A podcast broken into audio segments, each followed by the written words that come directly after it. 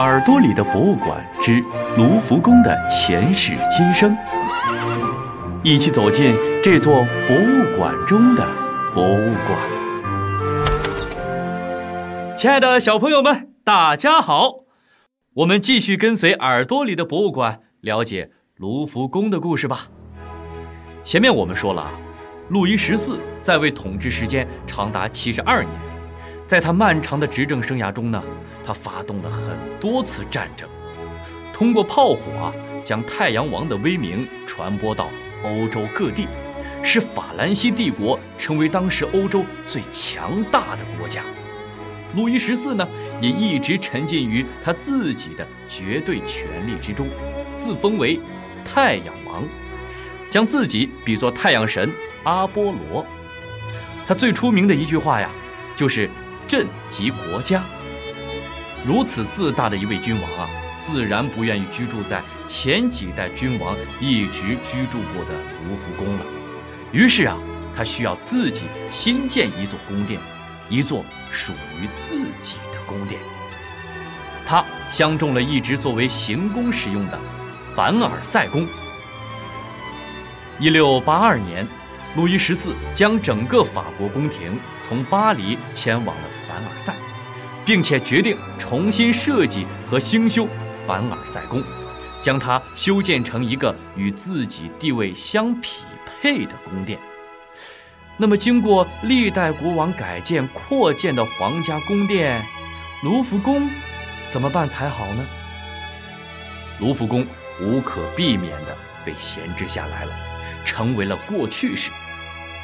但是帝王如此耗费人力物力的举动啊，遭到了皇室大多数人的反对。这些人并不愿意放弃自己在巴黎的美好生活，而搬去一个并不太平的凡尔赛。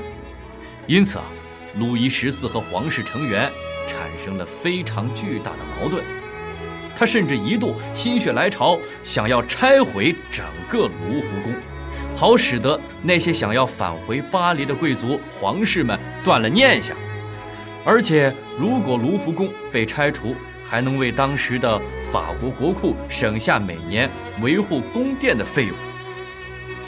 但无论是路易十四自己认识到了这个决策的冲动，还是他迫于多方压力和考量，最终啊，他还是放弃拆除卢浮宫了。保留下来的卢浮宫。很快便转变了身份，从法国五位皇帝居住过的皇宫，变成了一个文化教育场所。路易十四将法兰西学院、文章院、绘画和雕塑学院以及科学院搬入卢浮宫的空房。